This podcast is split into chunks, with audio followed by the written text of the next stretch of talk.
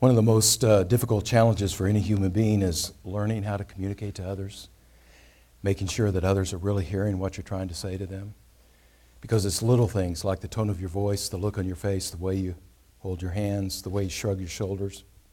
Little things like that that can either help or hinder in getting your message across. For example, I heard about this woman who was standing in a jewelry store one day and she was staring at this bracelet, this expensive bracelet. And the more she looked at it, the more she wanted to buy it. So she took a picture and she texted her husband, What do you think? Looks nice, doesn't it? Uh, would it be okay to buy it? And he texted back, No, period. Price too high. Don't even think about it. It's way out of our league. That's way beyond our budget. We shouldn't even be talking about this. We can't afford something like that. But here's the problem when he texted his message, he forgot to put the period in. So instead of his wife hearing him say, No, we can't do that, here's what she read No price too high. Meaning, go for it. Hey, you're worth it. Nothing's too expensive for the love of my life. So, guess what his wife did? She bought the bracelet. Just one tiny dot, one little mark. And because the husband forgot to include that in his communication, it changed his message completely. Well, Jesus is going to talk about that very thing in the scripture that we're going to study today how if you change your altar just one stroke of the pen or one jot on the page, you can end up completely twisting and distorting and misrepresenting what God's trying to communicate to us. So, to make sure that doesn't happen, Jesus gives this teaching on how to read your Bible. There's a right way to read this book and there's a wrong way to read this book. And if you really want to hear what God's trying to say to us, you need to make sure you're reading this book the right way. Let's say you're downtown Indy and it's a beautiful evening. You just finished eating at this nice restaurant. Now you're out in the streets and ready to do some shopping. And yet, as you're walking down the sidewalk, all of a sudden you hear somebody shouting, Freeze! Freeze! Put your hands behind your head. How do you respond to the message? Well, it depends. Who's saying this and who are they saying it to? If it's a police officer who's shouting that command, man, you take his word seriously because he has the authority to issue a command like that.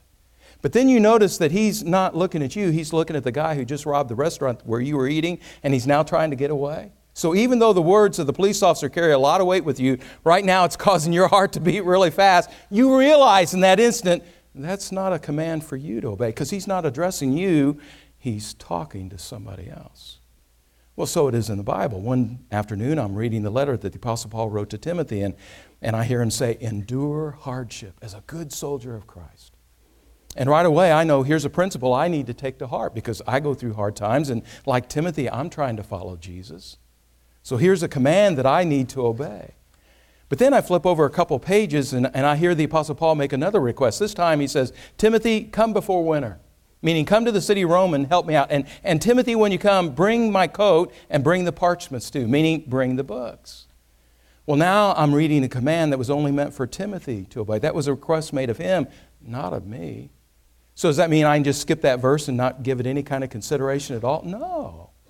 Because every part of the Bible is important. Every part of the Bible is to be taken seriously. It's just, it doesn't all apply in the same way. Like this command that Paul gave to Timothy hey, come before winter and bring my coat and bring the books. I'm not expected to obey that command. That was a request made of Timothy, not of me. But here's what I am expected to do I'm expected to learn from that. Well, what do I learn? Well, number one, I learned even at the end of his life, here's Paul, he's still learning and growing. He needs those books because he needs to continue to read and study, to continue to enlarge and expand his grasp of God's will for his life. See, when you're a disciple of Jesus, you never get to that point in your experience where you can say, Hey, I got everything I need. I have arrived, don't need anything more. I can just coast from here. Uh uh-uh. uh No matter how many years you've been following Jesus, there's always going to be more so much more that you have yet to discover and experience and learn and understand. And then a second thing I can learn from that command, that request that Paul made of Timothy hey, come before winter, bring my coat, bring my books, is this even the great Apostle Paul could not serve Jesus by himself. He needed to have a friend at his side, a friend like Timothy, and we do too. So you see, even though that particular verse of Scripture was not directly addressed to me, I can still benefit from it because it helps me better understand what it really means to be a disciple of Jesus. So the, the point is this every part of the Bible is helpful in some ways, just that we need to understand what kind of help is being offered to us. And that's why we need this guidance from Jesus. What, what does Jesus say about how to read your Bible? Let's take a look. We're just going to focus on one verse this morning. Verse 17, Matthew chapter 5 and verse 17. Jesus said, Do not think that I have come to abolish the law of the prophets. The law and the prophets, that's a way of referring to the Old Testament. So Jesus is saying, I, I didn't come here to abolish that part of the Word of God. I didn't come here to just toss it aside and treat it like it had no significance anymore because that's so not true. I mean, just look at the life of Jesus himself. I mean, ever since he was a boy, this, the Old Testament, that's the Bible he used. That, that's the book that he read and studied. These were the stories that he knew, these were the songs that he would sing. This is the book that he would memorize and quote throughout the, his, his entire life. This is the book that he used when he had his battle against Satan. He's out there in the desert going through all those temptations. He's quoting from the Old Testament. And then think about when he's on the cross, slowly suffocating, gasping for air, his brain just bursting with pain. How did he endure that awful suffering? Well, notice what he's doing while he's on the cross. He's repeating and praying the words and the thoughts and the teachings of the Old Testament. And then think about this. The Old Testament is the Bible that the early church used when they traveled around the world to preach the gospel, to tell their people how God intended to save us. That's the scripture that they used. They quoted from books like Leviticus and Deuteronomy and Isaiah in order to get their message across. So you see, this part of the Bible is not for us to put on the shelf and ignore and say, hey, don't bother with the Old Testament anymore. That, that, that, that doesn't have any significance for us at all. That's not so. It does have significance, great significance. But in what way is it significant? Well, notice the last part of this verse. Jesus said, He said, I've not come to abolish the Old Testament. I've not come to do away with that part of God's Word. Here's what I have come to do I've come to take what you read back there and fulfill it. Now, here's the picture it's what I see Rob and Sarah doing all the time with their children. You know, we're in a restaurant, we're sitting at the table, we're waiting for the food to arrive. And so, in order to fill in the time to, to give the kids something to do while we're waiting, Rob and Sarah will each grab a pencil and they'll take a piece of paper and they'll begin to draw a sketch. You know, just a simple outline of some animal their children love or some cartoon character they see on TV. And once they finish the sketch, then they hand the paper to Caleb, Abby, and Luke, and then they'll hand them some crayons so they can color it in. Fill out the picture and make the picture complete. Well, that's exactly what the Bible says in the book of Hebrews that Jesus did for us. Hebrews chapter 10, verse 1 says, The law, meaning the Old Testament, the law is simply a shadow of the good things yet to come. It's not the reality itself. In other words, in the Old Testament, in the Old Testament we have the sketch, the pencil sketch. Here's the hint, here's the outline of all the good things yet to come, but it's Jesus who adds the color. It's Jesus who fills out the portrait. It's Jesus who makes that picture complete and shows us what that picture was really supposed to look like.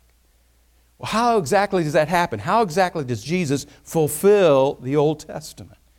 Well, he did it in a number of different ways. Number one, in the Old Testament, we have prophecies, uh, promises about the coming Messiah. How once he arrived, here's what he would say, and here's what he was going to do. So when the wise men arrive in the city of Jerusalem and they inquire of King Herod, uh, where, where is the one who is born king of the Jews? Well, it was the scribes who helped Herod and the wise men understand the answer. It was the scribes who opened up their scrolls, their Old Testament. And they read, well, according to the prophet Micah, he's to be born in the town of Bethlehem.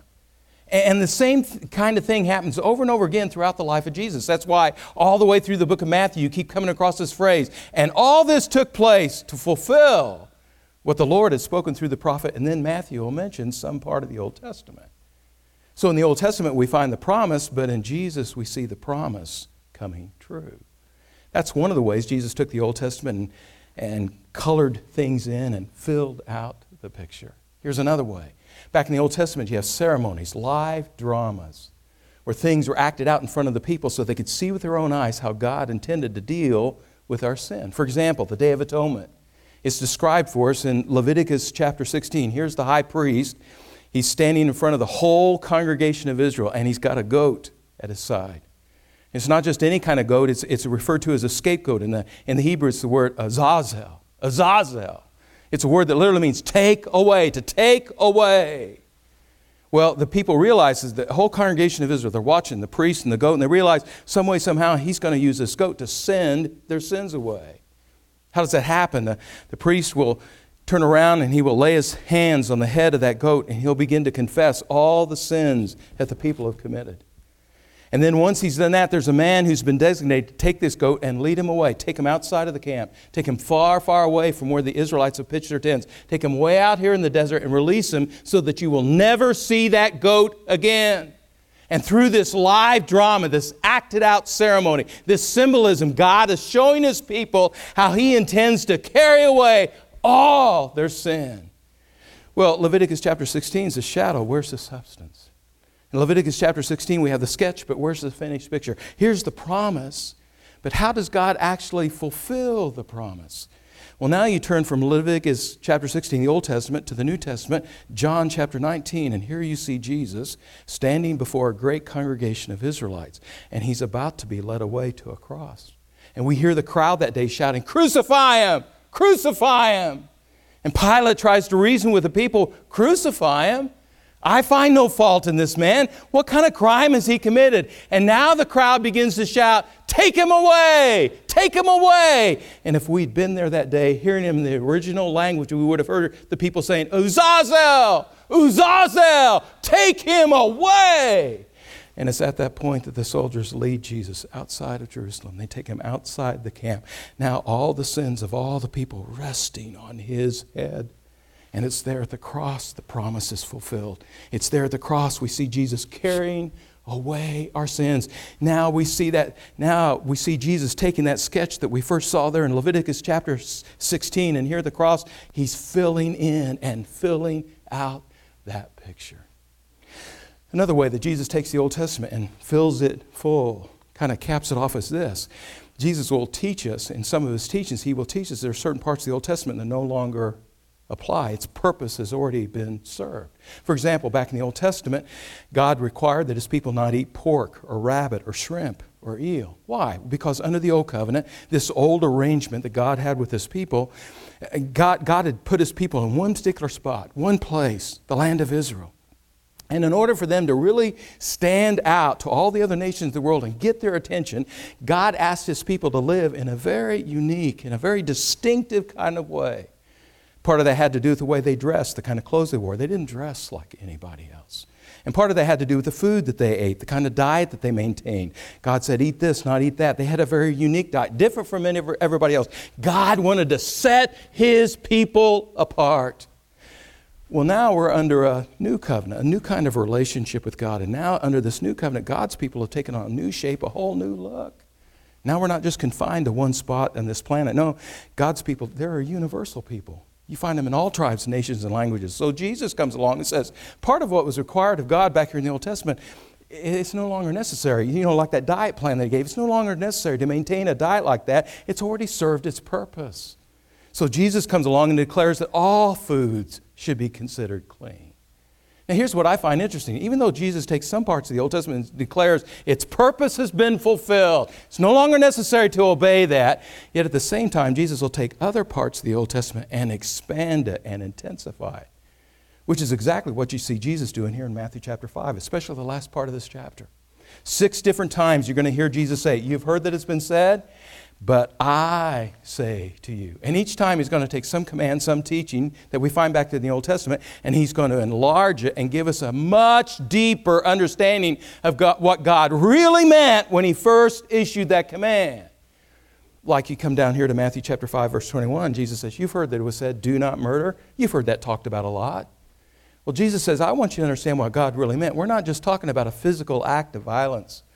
Murder is not just something you do with your hands, it's something that begins in the heart. It's a problem that comes from the inside out. And if you don't address the problem here, you're never going to fix the problem out here. Same way you get down to verse 27, and Jesus says there's more to committing adultery than just the outward act of unfaithfulness. Jesus says you want to deal with adultery, you first of all got to, got to address the lust that is in your heart. And that's why when Jesus says, why he says what he says there in verse 20 says, Unless your righteousness exceeds, far surpasses, greatly surpasses the righteousness of the scribes and the Pharisees, you'll never enter the kingdom of heaven. What is he talking about? Scribes and Pharisees, they were the most pious men of the day. Nobody tried harder than they to do things right. But here's what Jesus meant that the scribes and the Pharisees, they were all the time focusing on the external, the outward acts. And Jesus says, I want your righteousness to exceed and surpass them in this sense. Focus on the heart. Make things right here.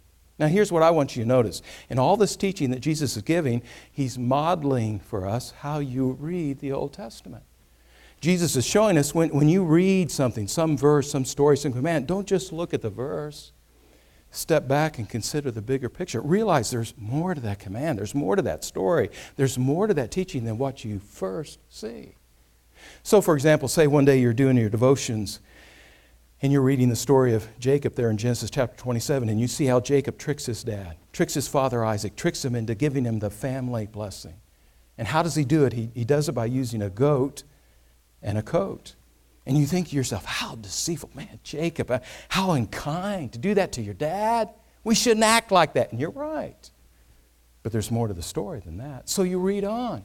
You read on so you can get the bigger picture. So a couple days later in your devotional reading, now you've gotten all the way to Genesis chapter 37. And now you see that Jacob has children of his own. And now you see his sons one day tricking him, tricking him into thinking that his son Joseph is dead. And how do they pull it off? They use a goat and a coat. And all of a sudden, a much deeper truth is revealed. You will reap what you sow. What goes around comes around. Be sure of this your sins will find you out. Or how about you come to 2 Kings chapter 2, and there you see Elisha. He comes to the city of Jericho, and the people tell them about their man, we got troubles here. Our water's contaminated. It's killing our crops. It's killing our citizens. Elisha, you got to help us out. And he does. Elisha gets a brand new bowl. He puts some salt in it. He tosses it in the spring. And the Bible says immediately the water is healed. Now, on the surface, as you look at that story, you think to yourself, oh, there's a simple act of benevolence. Here's Elisha. He does a good deed and he helps the people of Jericho. Oh, but there's so much more to the story than that. Step back and look at the bigger picture. See, for the longest time, the city of Jericho has been under a curse. Joshua chapter 6. Ever since that point, Joshua chapter 6. Cursed before the Lord is anyone who tries to rebuild this city. And then you see that curse coming through true in 1 Kings chapter 16 and verse 34. But now, 2 Kings chapter 2, now because of Elisha and what he's done with the water, now a place that had been cursed has now become a place of blessing. A place of death has now become a place of life. A place that was once under God's judgment has now become a place where people can once again experience the grace of God. And I don't know about you, but that sure sounds like the gospel to me. See, because of Jesus, because of what we read in the New Testament, now when we go back to the Old Testament, we get a much deeper and richer understanding of what's really happening there. Man went on a cruise to Alaska, and when he came back, he said the thing that impressed him the most were the flowers. He said, Man, the flowers in Alaska are huge. Every plant up there is just immense. Why, even the dandelions stand two feet tall. So he said he talked to the people up there in Alaska. How do you do it? Is it the fertilizer? What's your secret? How do you make everything grow so big? And he said the people up in Alaska said to him, It's got nothing to do with us. Here's the answer. And they pointed up it's the sun. In Alaska, the sun will shine for 20 hours a day. And with that much exposure to that much light, anything's going to get bigger and stronger. Well, that's the lesson that Jesus is teaching us here in the Sermon on the Mount. You want your heart to become bigger in love, stronger in patience. You want your life to stand taller with integrity. You want your life to shine more brightly with godliness. Here's the answer you've got to spend more time in the sun. Not the S U N, but the S O N. And it's through this book, through this book, that He shines His light